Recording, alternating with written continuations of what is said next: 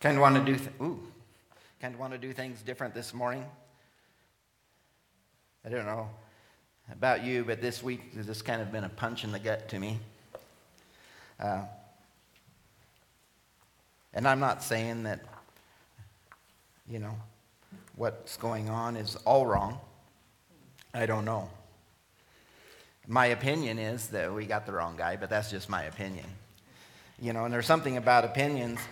Uh, that's all they are until there's some truth laid to the foundation of it, and then it becomes a fact, and then it becomes knowledge. So we'll know, you know, if, if this thing stays the way it is, um, in four years we'll know if, you know, my opinion was right or someone else's. But I, I'm not naive enough to think that everybody here voted for Trump. You know, uh, even though our state voted two thirds to one third for Trump, I, I just know that we have differences of opinions. Every man has an opinion.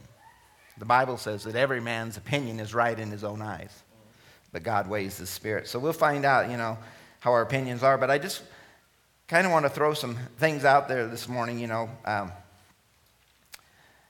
well, I want to just read a scripture out of Daniel, Daniel 2 21.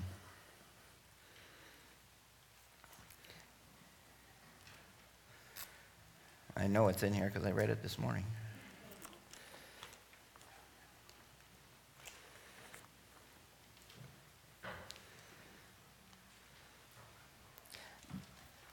If you know this story in the Bible, this is the time that Nebuchadnezzar had had a dream and he wanted his uh, wise men to tell him the meaning of the dream, and no one can do it, so he was going to put them all to death.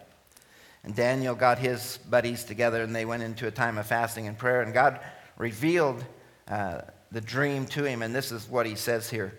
I'm going to start in verse 20. Daniel answered and said, Blessed be the name of God forever and ever, for wisdom and might are his. And he changeth the times and seasons. He removes kings and he sets up kings. He gives wisdom unto the wise and knowledge to them that know understanding. He sets up kings he removes kings. You know, I, I, in my study of the Bible, I understand that God gives us who we deserve as far as leaders. As a nation, I mean, you can see by the vote, we're split. We're a nation at odds.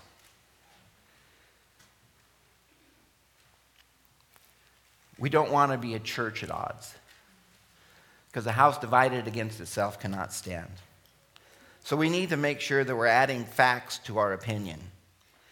You know, I want to make sure that we know what we're doing. You know, um, I want to read this. You know, I'm, I'm not into the idea of, in a sense, preaching politics from the pulpit, but I want you to know what politics is. The activities associated with the governance of a country or area.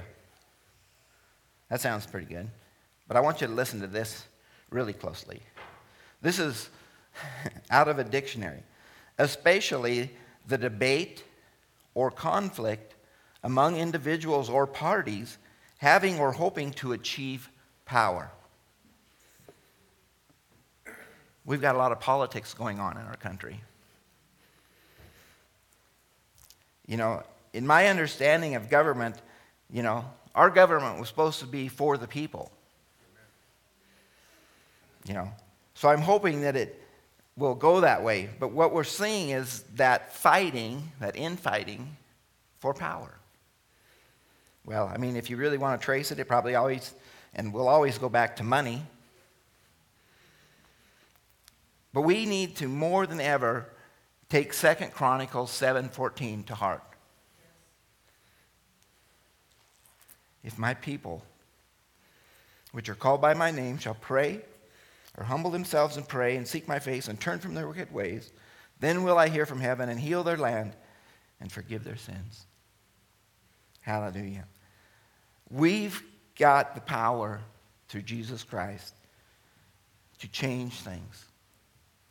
You know, and I I shouldn't say this, I guess, because I do care who's in charge of our country, but at the same time, I know who our source is, or my source is. And I know who your source is, I hope. So I want to just encourage you this morning that God sets in place those who he desires to put in place. And I want you to know something about God. God is more concerned with your soul than he is your physical well being. In, three, in the third John, verse 2, it says, I would, would that thou would be in health and prosper, even as thy soul prospers. You know, a lot of times we look at who we're choosing on the idea of how well we're going to prosper with who's in charge. God wants our soul to prosper. And if your soul's prospering, you don't have to worry about the rest. It's kind of like what Andy was just saying. You know, Andy, I don't think we should get on the train, though. I think we should get in the back of a pickup like the painting downstairs. Hallelujah. So I want to just encourage you this morning. Uh, you know, if this election is really, in a sense, taking the wind out of your sails, remember who we're serving. God is in control. And if nothing else, it should stir us to an awareness that, hey, the end times are close, closer than ever. So I want to just encourage you this morning. We all have opinions. Let's make sure that if we're going to voice our opinions, make sure they're based upon facts and the truth. Hallelujah.